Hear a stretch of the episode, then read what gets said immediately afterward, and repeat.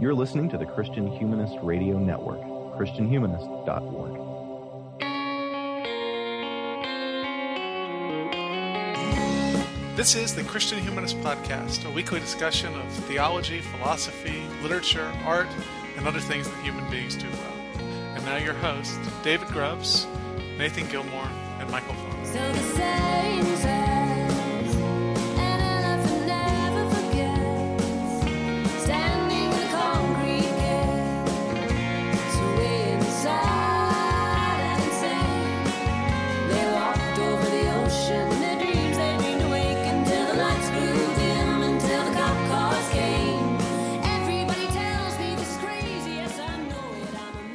Thanks for downloading another episode of the Christian Humanist Podcast. This is Nathan Gilmour coming at you from Franklin Springs, Georgia at Emmanuel College.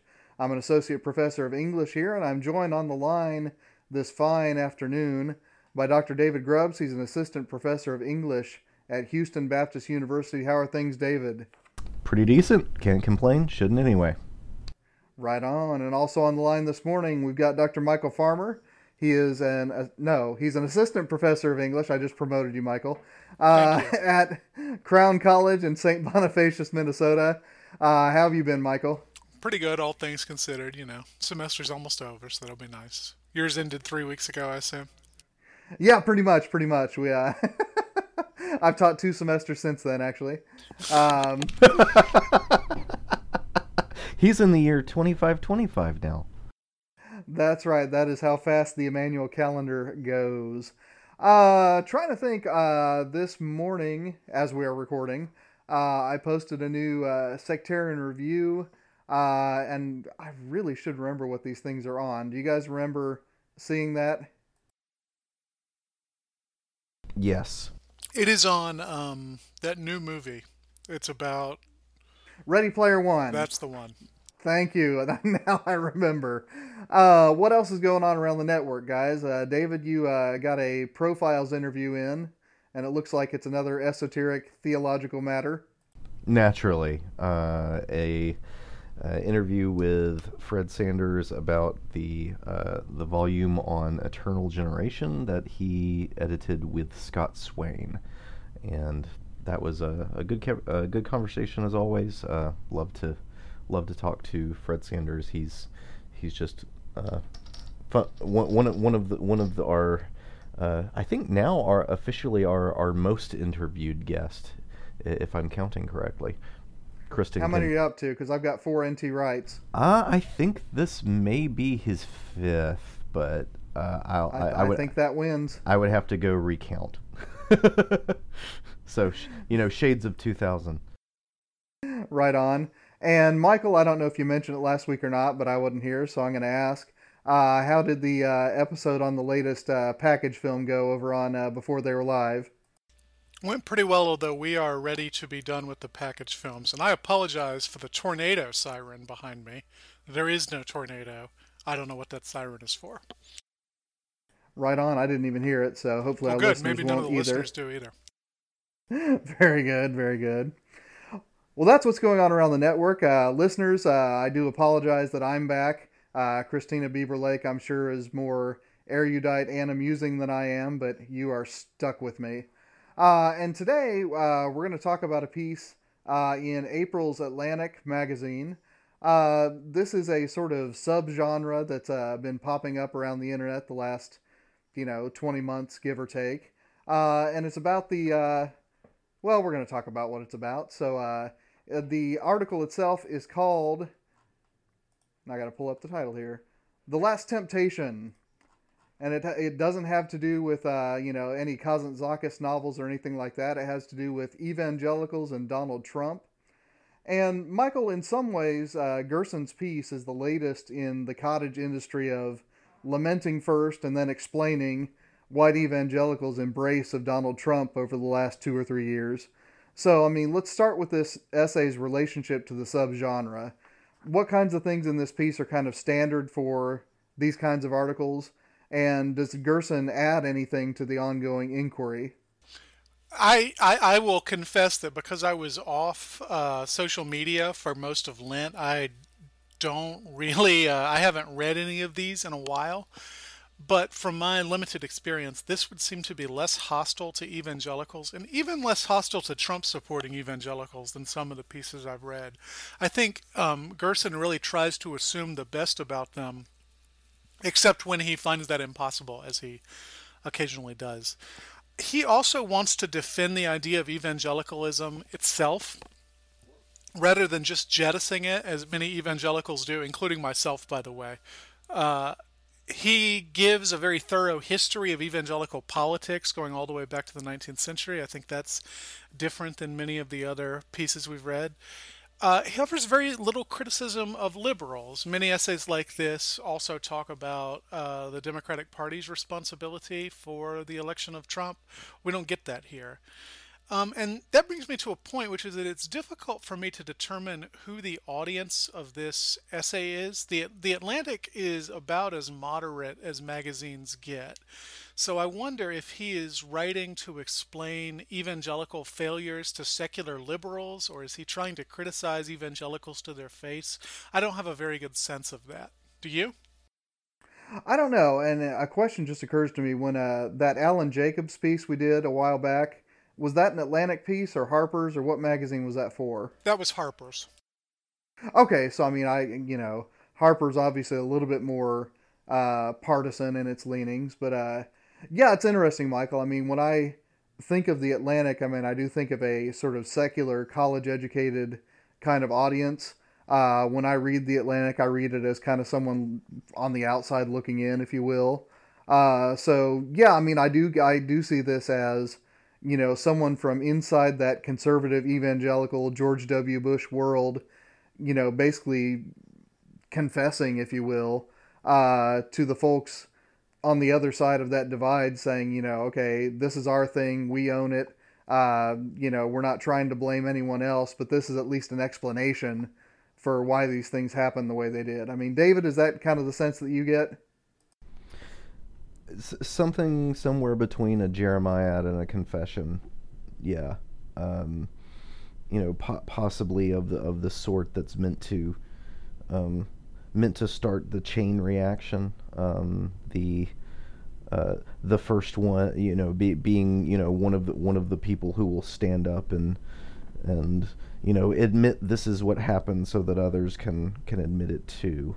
Um, except uh, I, I don't know that necessarily the, the the folks that he might be calling to repentance are necessarily going to be among the demographic that gets that reads it in the Atlantic, but you know, it's on the internet, it's been linked, it's been tweeted around and all the rest of it. So, um, you know, the the the original subscriber list is no, is, no no longer contain contains the readership.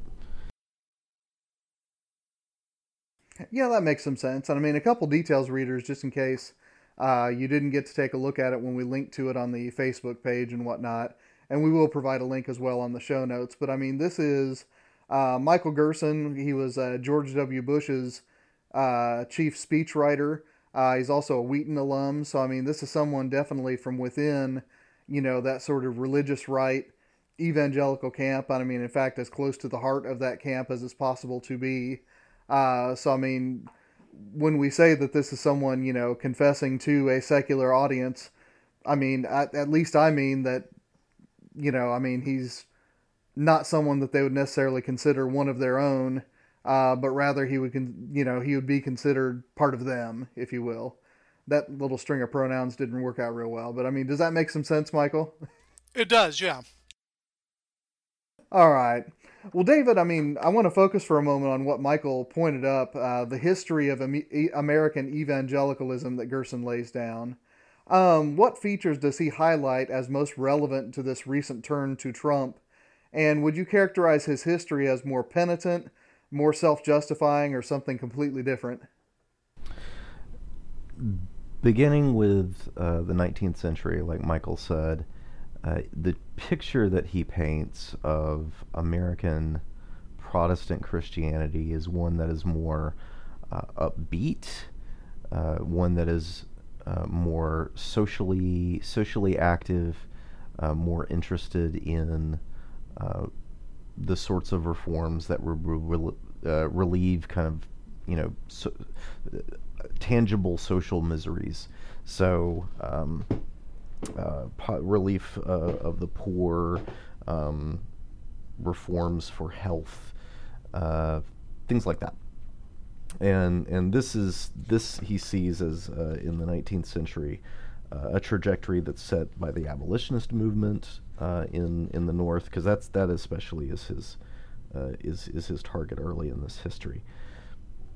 Then then comes the late 19th, early 20th century, especially early 20th century, with things like the Scopes trial, uh, the rise of higher criticism, uh, but also uh, the the post Civil War and then World War One um, growing sense of despondence.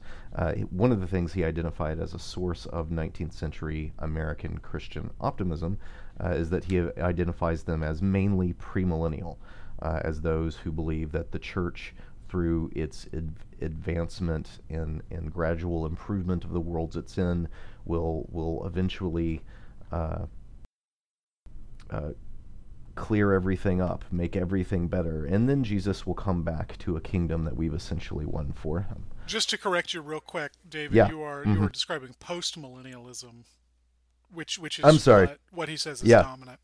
I'm sorry, I I, I had premillennial written later down in my notes, and I read that word instead of the word that I should have read. So close your email, everybody. Yeah, postmillennial is what he's talking about. yeah, all, all you premillennials, I know, I, I know, I know what you think. Um, so yeah, postmillennials. Uh, that seemed less tenable uh, in the wake of the Civil War, even less tenable after the Great War. Uh, so uh, he sees a, a gradual souring on the possibilities of social reform, uh, social activism. Uh, he sees he ties that to the rise of premillennialism um, as so so that premillennialism is you know how they uh, they became premillennial because they were depressed.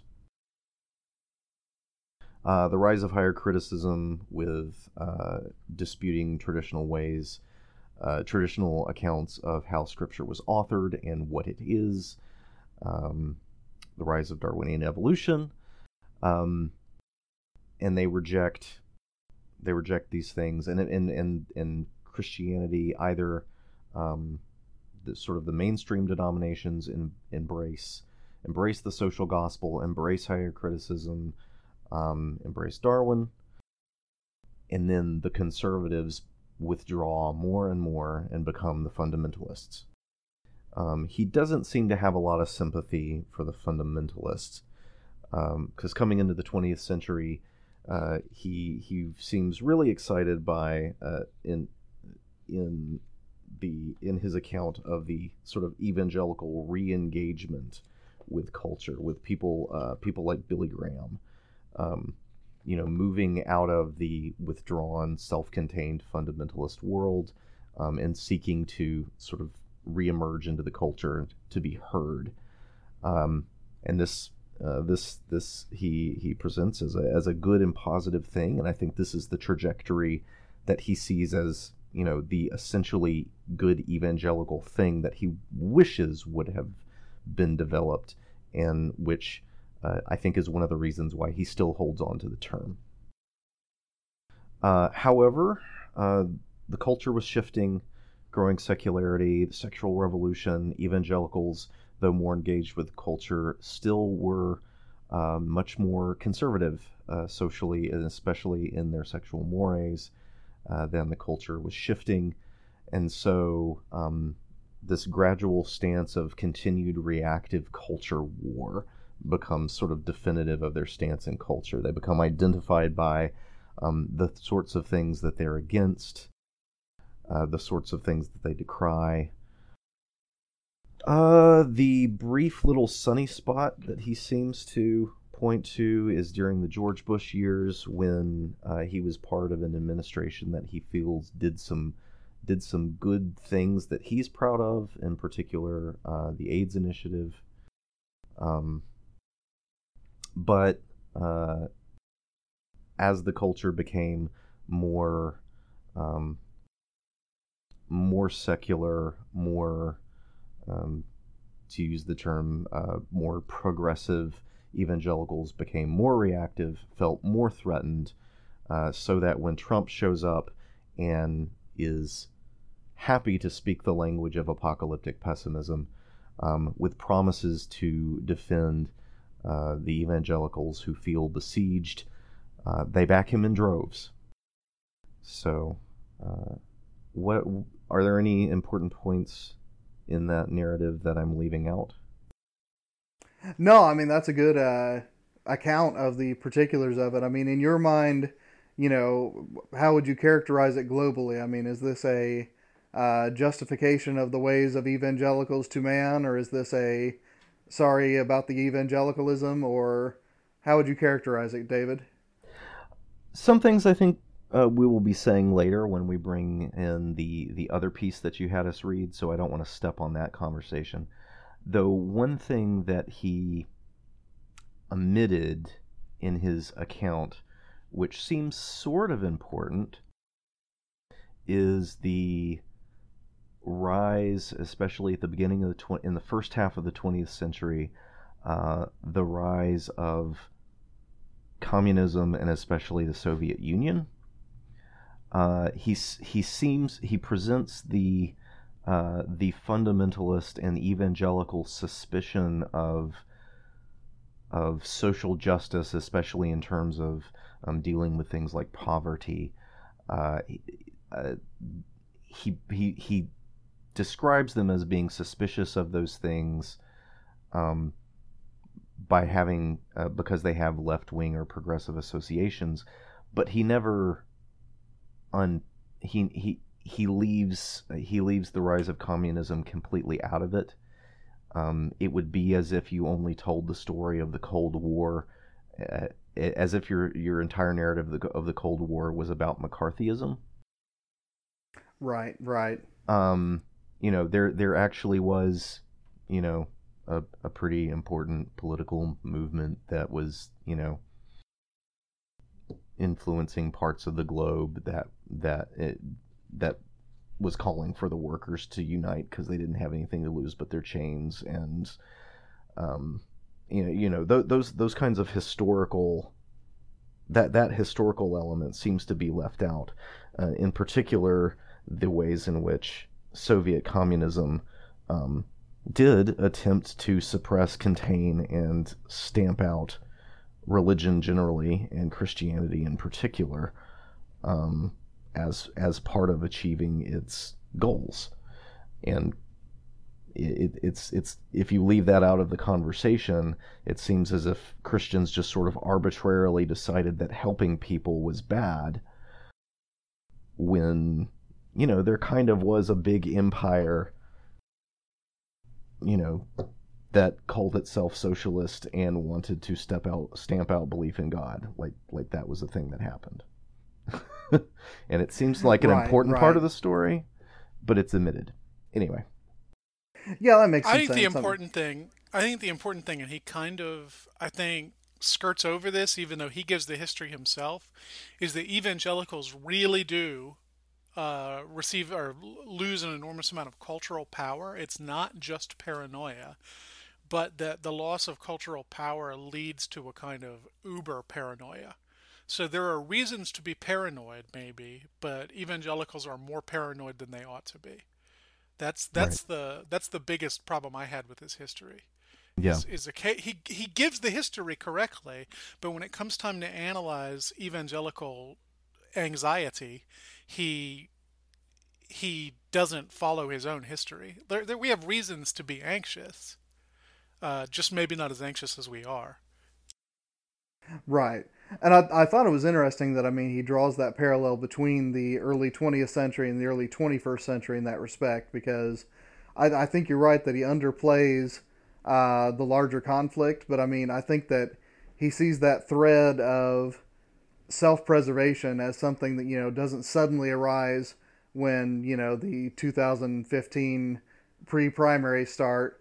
Uh, but it's something that you know has a long cultural memory, really going back to the rise of you know German higher criticism, like David was saying, but especially in the United States context to, you know, the the Germanization of the universities, and then later on the uh, Scopes trial and the cultural fallout from that. So, you know, I, I think honestly, I mean, his account of things, and it's probably because he is a Wheaton alum writing from the inside, uh, tries to balance those two sides, right? I mean, it is uh, at the same time an account, an explanation, and it's a I, I think it's an owning up to what's going on here. I mean, honestly, that's part of what I appreciated about this piece. Well, Michael, I mean, we I, I can't leave it there. Uh, our listeners know this. Uh, someone like me is going to Gerson is going to see Gerson's paeans to George W. Bush as selective memory at best. I mean, after all, the first decade of our current century saw the Iraq War, the USA Patriot Act, the beginnings of drone warfare as the latest and most perhaps insidious way to wage perpetual war without getting into the newspapers about it. There's Abu Ghraib. There's all these awful things that Gerson, I don't think he mentions. If he did, he mentioned it fast enough that I missed it. In Gerson's argument, then, what makes Trump substantially different from the George W. Bush administration? And to what extent should a grumpy old booger like me lend those distinctions some credence? The biggest distinction, I think, is that Bush at least wanted to do the right thing some of the time. I don't want to impute too much to him, but I, I do think he had good intentions, at least at the beginning. I don't think Trump has ever had a good intention in his entire life. Gerson talks a lot about this this buzzword compassionate conservatism, which even I can remember from the 2000 election, so I assume everybody else can as well. Uh, and he talks about it as an attempt to bring Catholic esque social doctrine to American conservatism, to, to make them a little more responsible to communities and things like that. Uh, it was wrecked, he said, because the GOP in Congress uh, essentially refused to play along, and instead they pursued a kind of semi neoliberal, semi libertarian uh, economic policies that they pursued. I don't know enough about that to know if Bush pushed hard enough back. I don't I don't I don't have an evaluation here, but I think the fact that he even talked about the compassionate conservatism sets him apart religiously speaking from Trump. A bigger problem that Gerson doesn't even mention he talks about geopolitical turmoil i think is the term he uses he doesn't mention 9-11 which uh pretty central to the bush administration would Yeah. you say Yeah. Yeah, I think that's fair enough. here's my read in most eras bush would have been seen as a mediocre to good president i think if he had been president in the 90s we'd probably think of him about the same way we think of uh, his father or clinton but he was not president in most eras and and to be president after 9/11 requires someone to be a great man Bush overreacted he listened to the wrong people and he made a lot of really crappy decisions that obviously we're still living with so because the times were so difficult him being a good person wasn't enough he would have needed to be really an incredible leader and he he wasn't um, so ultimately, I think Gerson is defending Bush's intentions rather than his actions. And I think that's at least partially legitimate, although, of course, it's unverifiable. How do I know what Bush's intentions were? Um, and as I said, my read is that Bush was a good man and a bad president. And I would say something very similar about Barack Obama. I don't think Trump is a good man, really, in any sense of that term. He doesn't have a virtue that I can identify as a Christian virtue. And so I'm okay with Gerson's defense of Bush on those lines, if on no others. I, I certainly am not here to defend the Bush presidency, let alone the Patriot Act, let alone drone warfare or torture or any of these other any of the other things that you're you're associating with the Bush administration. But as far as the the character difference between those two guys, I think it's pretty stark. What do you think, David? Am I just too grumpy?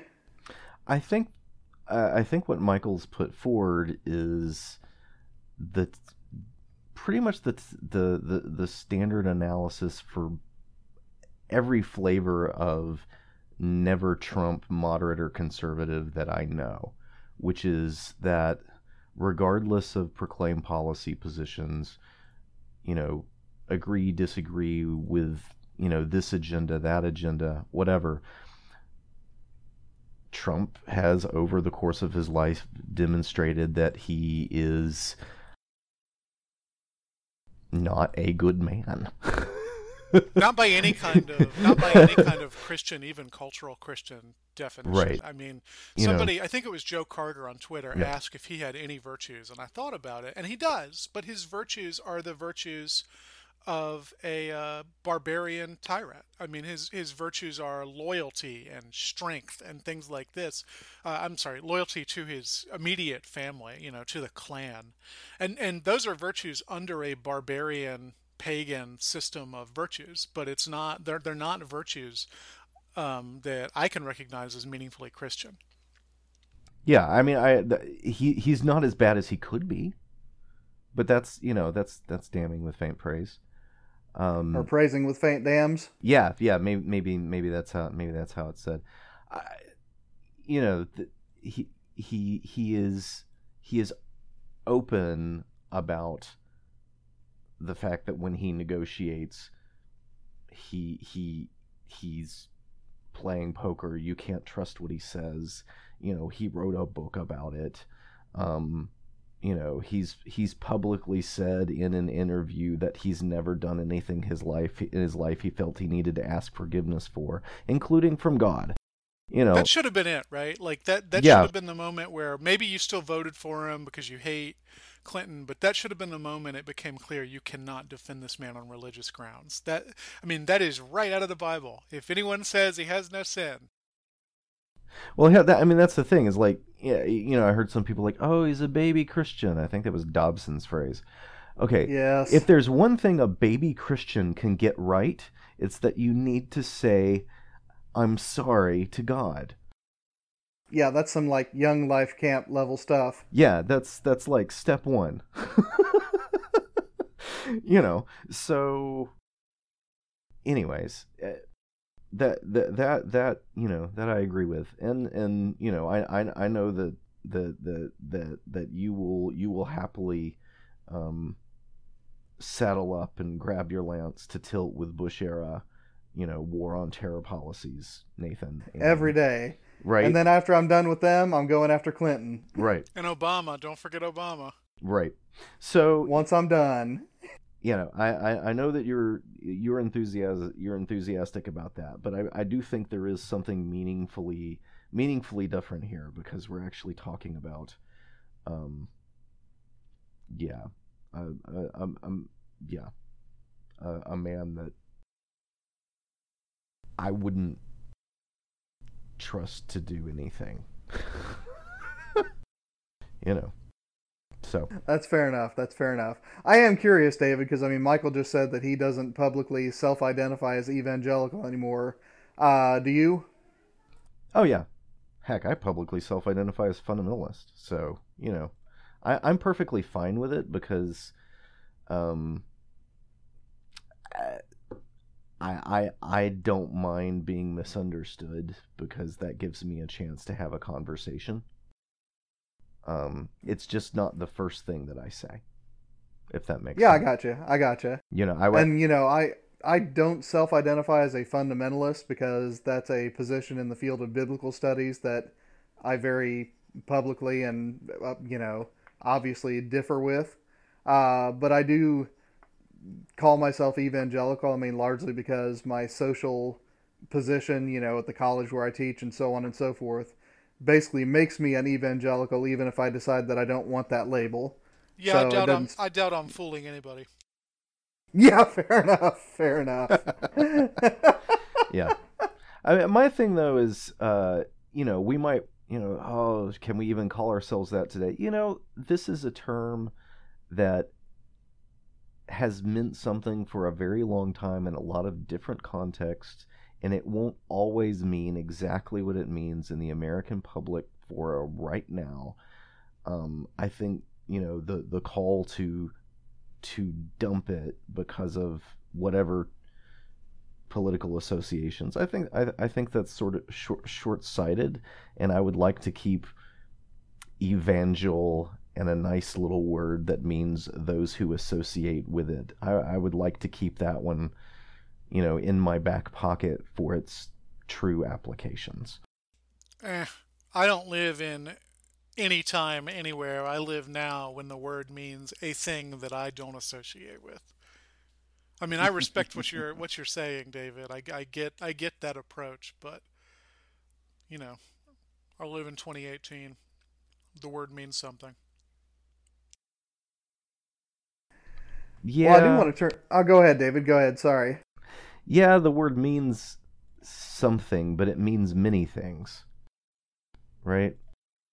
Um and I'm I'm not going to let I'm not going to let some some pejorative definition of the word evangelical be the final say on that word any more than I'm going to let you know goofy historically misinformed definitions of the word puritan um, limit my use and application of that word I thought So- Puritan just meant someone who was more conservative than you about sexuality. Right. Well, yeah, that that's that's something we can quibble about. and is Or humanist. is Or humanist. Right. Right. Yeah. Humanist humanist I think does not carry the sort of baggage that evangelical does. I, I just t- among I- I- evangelicals it does. Grubbs, I, I respect your uh, I respect your attempt here. I, I, I respect Gerson's attempt, but to me that word has been tainted. All right, all right. Well, David, I want to turn the corner. Part of the reason I wanted to do this episode is because I've really enjoyed David French's political writing over the last several months, and his response to Gerson the, on the uh, National Review website is no exception to that. Uh, what are French's main objections to Gerson's piece? And if you were scoring this fight, would the decision go to Gerson or to French? well, considering that only one punch has really been thrown, um, and that would be French's. Uh, I, I I don't know that it's quite a fight yet. Um, his main objection, and uh, we can we can supplement it this as we go, but his main objection is is actually uh, the one that you raised, Michial, which is that uh, Gerson's account of the the evangelical mood that led up to the decision of many of them to embrace Trump, to vote for Trump, um, arose out of a sense of threat that Gerson does not adequately present. Um, you know, the uh, French, presents uh, basically the the events that evangelicals look to to say to to form the to form the judgment that that they were in fact threatened, um, that uh, you know. M- policies were enacted uh, under the Obama administration that um, made a, lot of evangelical institutions, especially, um, fear fear for their viability. Um, you know, he took nuns to court to force them to buy, you know, birth control. Um, you know, to put birth control in their health plan. Now, I don't know all the details of that, but you know, I remember seeing all the headlines Obama trying to get nuns to put birth control in their health plans and I'm like, yeah, but isn't that isn't that a problem for like lots and lots of reasons? Um you know, evangelicals saw things and they responded to them. And French says that that reaction was not it was not a goofy one. Um you know, whether or not they needed to get as apocalyptic as they did, that's that's a different sort of judgment call. But Gerson doesn't represent, he thinks, fairly um, the evangelicals' own perception of of the threat to uh, their institutions and their uh, their rights as individuals to to live uh, as they believed they ought. Um, That's the point where I wonder who Gerson is writing to. yeah, I mean, if he's if he's trying to tell us we don't need to be as worried as we think we do, okay, like like that that omission makes sense to me. But if he's trying to tell secular liberals, and I, I really don't know, the the Atlantic has all sorts of columnists, although one fewer conservative columnists this week, um, and and all sorts of readers. So I, I I'm genuinely curious about who he thinks his audience is. But if if he's talking primarily to secular liberals, uh, I I am frustrated by that omission. Well, I take one particular phrase of Gerson's in particular. Uh, he he describes the evangelicals as uh, oh where's it? I had it underlined because it made me want to throw a thing. Oh, uh, he describes them as hyster- as having hysterical self pity. Now, can you imagine a columnist using that phrase of any other demographic? Well, I mean, if they're uh, Kevin Williamson writing for the National Review, yeah, but that's probably why he got fired. All right, and and and I and I just made my point. You know, okay, um, the uh, you know uh, undocumented immigrants from Mexico and their hysterical self pity. Um, right, right. You know, uh, the the uh, yeah yeah. I mean, just just but Black Lives Matter mo- movement and its hysterical self pity. Like just just imagine applying that to any other demographic, any other interest group that sees itself as threatened by some, you know, some move in the culture, and the just the dismissiveness of that, the refusal to present the sorts of things that evangelicals saw when they made what I would say is also a bad choice, and so does French. Um, and then, and then to characterize it as hysterical self pity is is, uh, yeah, I, I agree with French on that point. Um, but also, you know, keeping in mind David David French is himself one who opposed uh, uh, Donald Trump, and the uh, one of the things he says in this article uh, says never Trump conservatives like me were asking our Christian friends and neighbors to make a considerable leap of faith to boycott both major party candidates and run the risk of considerable and important legal and political losses out of the conviction that the character of a leader ultimately matters more than the policies he promises. Um, the fact that he phrases it that way indicates that French actually saw the same sort of threat that the evangelicals who voted for Trump for for Trump did and said yes but the things that that those threats would cost us are not as bad as what we will lose if we vote for Trump. Um, and, Well, and it's not and like that- those and that's threats still have his gone argument. away. no, it's not. And you know, if if anything, it's like it's four years of a reprieve in which the cultural forces that evangelicals felt felt threatened by are just angrier and that much more vindictive. Right. We're not gonna, and we're not gonna be able.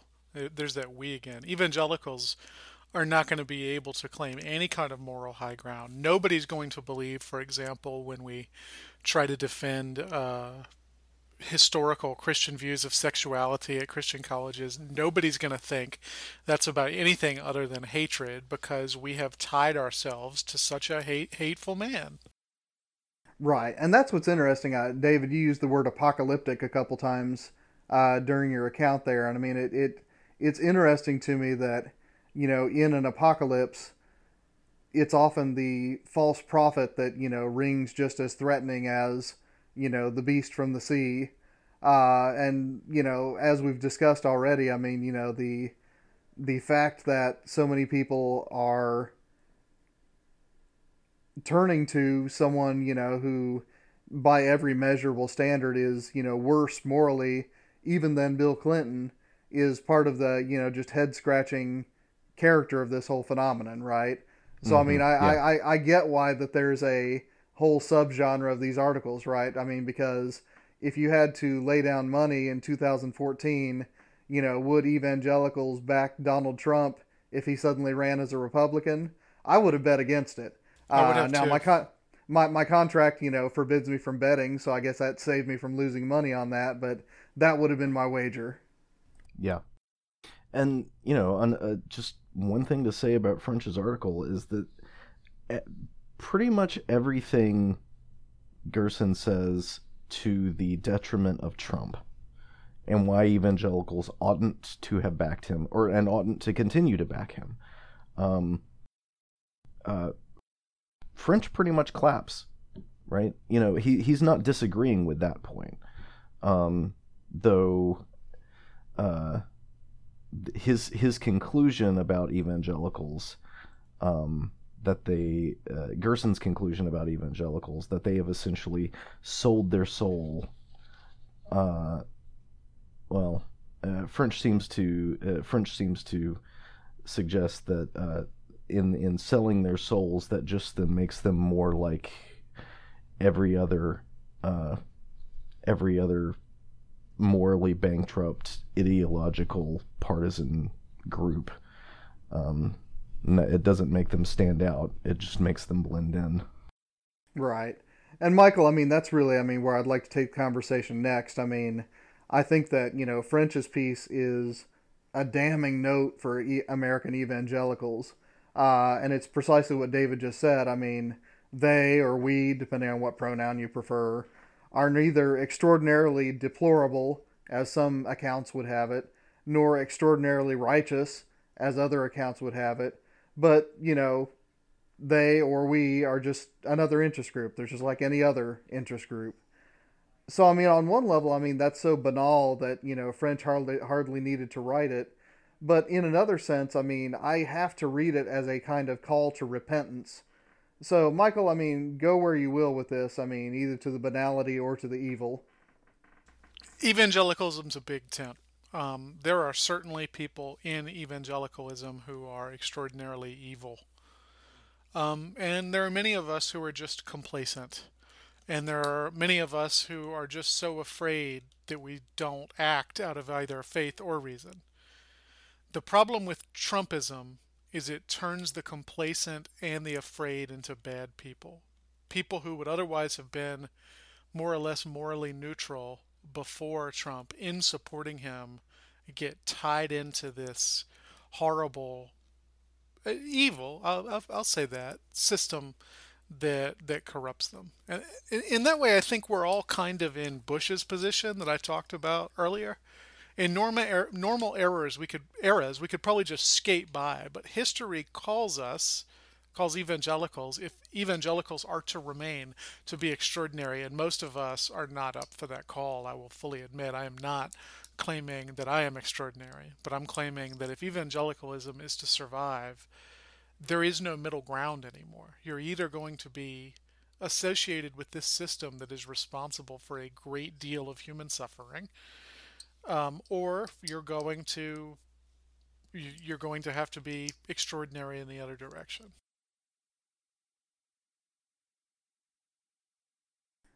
What would you add, David?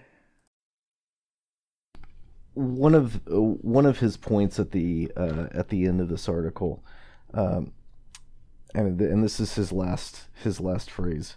Um, evangelicals aren't worse than other American political tribes. Instead, we're proving that in politics we're just like everyone else. Um, one of the things that Gerson that Gerson's article I think leaves out is he he plays up the importance of eschatology in its shaping of the evangelical mood, especially in its evangel- the evangelical mood of political engagement. Um, just as his account of things like um, the asso- the growing association over the 20th century uh, between American evangelicalism and uh, capitalism versus communism, socialism. Just as he leaves out, you know, sort of the growth of global communism and its hostility to Christianity, um, so he also um, does not account for the eschatologies of other ideologies. Um, that that evangelicals succumbed to apocalyptic rhetoric um, is true, but Trump was not the only apocalyptic prophet on the market.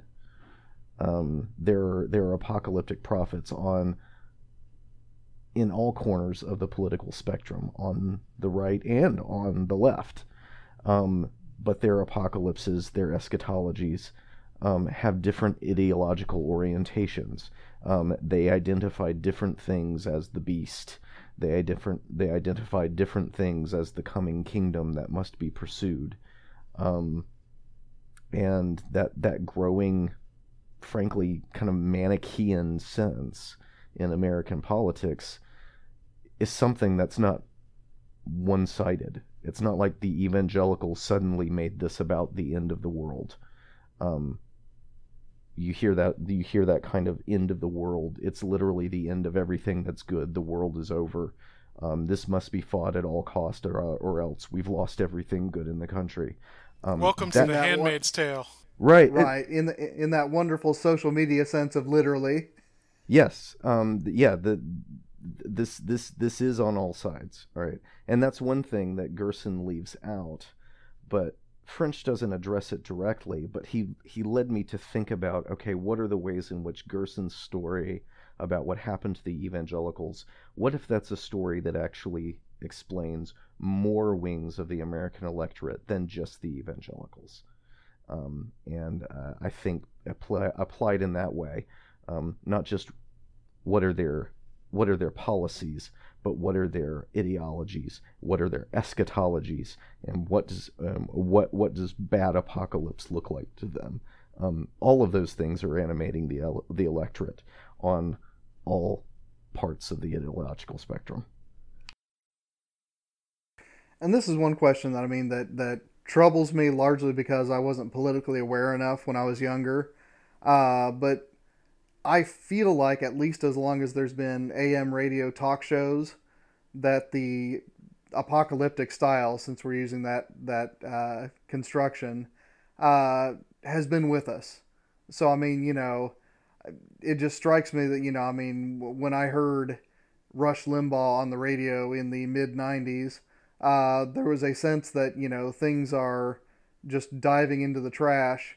Uh, and then, I mean, you're right. I mean, you know, when the contested election of 2000 came around, I mean, people on both sides were, uh, and I don't want to say hysterical because, first of all, it's not a word I like to use, and second of all, we've already dismissed that word in this conversation. But I mean, uh, people were genuinely troubled on both sides that you know if the Supreme Court decides one way or another, things were going to be uh, catastrophic in a way that I just didn't anticipate. So, again, I mean, you know, it what the sense that I don't have, I'll put it that way, is you know before I became politically aware, sometime in the 1990s, were things in the 80s, 70s, 60s genuinely different, or are people just papering over ugliness that was there? And I mean, if that's the case then what do we do with you know those artifacts that people always bring up? You know the Adams Jefferson debates uh, that got genuinely ugly. Uh, is the how new is this? What's new is that we're surrounded by it constantly. Say more. Well, I mean, the Adams Jefferson debate, I'm sure got ugly. I know it got ugly. We've talked about it in the past, but it got ugly mostly in the newspapers, right? Pretty easy to avoid. Maybe people were arguing Yeah. about it in the street, but I find it Yeah. difficult to believe they were. But like when you're on social media in particular, it dominates your every thought. It's poisonous. Yeah. Um the and and not just it's on social media, but now we carry around these little devices that are wired into the social media with us. You know, you can't sort of wander off into a field and get away with it and, and get away from it unless you leave your phone behind. And now that we're, you know, now that we are as a culture cyborgs, you know, that that becomes as implausible as people leaving their arm behind you know except you know it's it's as if my arm was constantly you know reminding me of you know what hijinks politicians are getting up to you know i would probably cut my arm off at that point this is another reason i don't have a smartphone listeners That's interesting. That's interesting.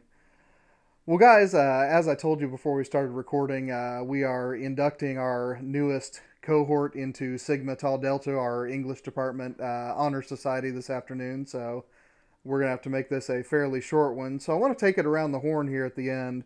Uh, David, as we wrap things up, what question emerging from these essays do you think still deserves some thought? Or if these, you know, why evangelicals voted for Trump essays are played out, uh, what political question should be occupying us that these essays don't treat? And after you talk a bit, just pass that baton on over to Michial.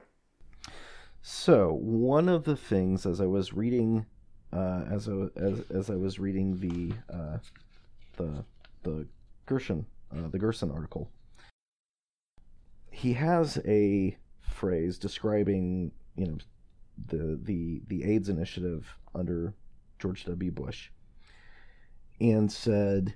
Uh, this form of evangelical social engagement was a reaction to a massive humanitarian need, okay, and displayed a this worldly emphasis on social justice that helped save lives. All right. That that is awesome. That is great. One of the things that his essay does, though, in its characterization of the evangelical stances on the sexual revolution, um, uh, in, a, in, a, in a few other places, he characterizes it as uh, that they're they're they're mainly just concerned with you know the, these these moral these conservative moral questions, and they're not dealing with this worldly life saving issues. That I think is part of the vision of a properly sourced conservatism that Gerson's article leaves out, which is the idea of morality and public and private virtue, both as matters of this worldly and life saving import. Um, the the fact that the the private morality of individual persons, including their sexual mores, um, is mainly an individual problem that's nobody's business um, that's a thing that the sexual revolution brought us, and it's an also it's also a thing that gave us, you know, the sort of pro, the sort of president that we have. Um, you know, the, the idea that what you do uh, in in the sphere of morals is itself a this worldly public value life saving concern um, is is I think part of part of the vision that evangelicals have unsuccessfully uh, attempted to champion. Um, that that I think is is something that would bear doing. Um, I think it's also the sort of thing that uh, I, I, think you see young uh, young traditionally conservative evangelical thinkers um, like the guys over at Mere Orthodoxy. I think they're doing this kind of thing. They're attempting to build um, the the a kind of virtue ethic based social uh, social engagement thinking um, that I think Gerson's article seems to uh, leave out the possibility of, if that makes sense. Michial, what do you got? I got something real quick since I know you have to be on your way out. He says, There is no meaningful theological difference between creation by divine intervention and creation by natural selection. Uh, that's a massive overstatement at best to to just breeze through that theologically seems like a really big deal to me and it's part and parcel with some of the other omissions he makes where he he's basically just telling the world that evangelicals are being stupid about things that may be worth thinking about more than he says. Not against evolution. I'm not saying evolution and Christianity aren't compatible, but to say there's no meaningful theological difference between those two things is absurd.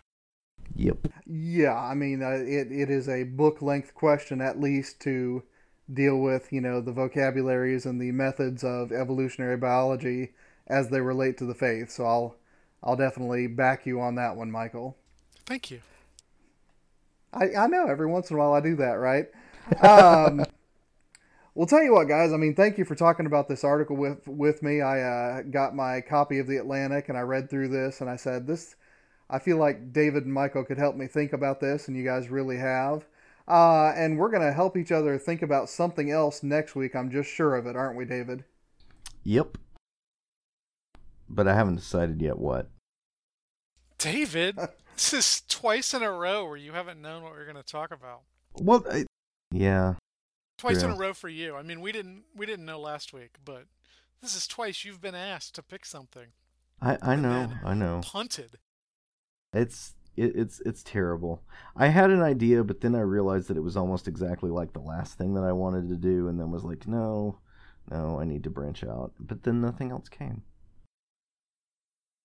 Well, listeners, you're just going to have to wait to find out what David Grubbs is going to think about with us next time, but I'm sure it will be good. In the meantime, you can find us on ChristianHumanist.org. We have a Facebook group. You can, of course, and you should leave us reviews at iTunes. Five stars are what we prefer. Uh, that is the place where most people get their podcasts, so any reviews and any ratings that we get there brings more people to the conversation, and that's ultimately what we're after. You can also email us at thechristianhumanist at gmail.com. And periodically, as our longtime listeners know, we compile those emails that people send in and we have a listener feedback show. So the best way to reach us really is through the email address, although certainly we're glad to hear from you in those other venues as well. Christian Humanist Podcast is part of the Christian Humanist Radio Network. Our press liaison is Kristen Filippic. Our intern is Ellen Peterson. And in behalf of David Grubbs and Michial Farmer, I'm Nathan Gilmour saying, Let your sins be strong, let your faith be stronger.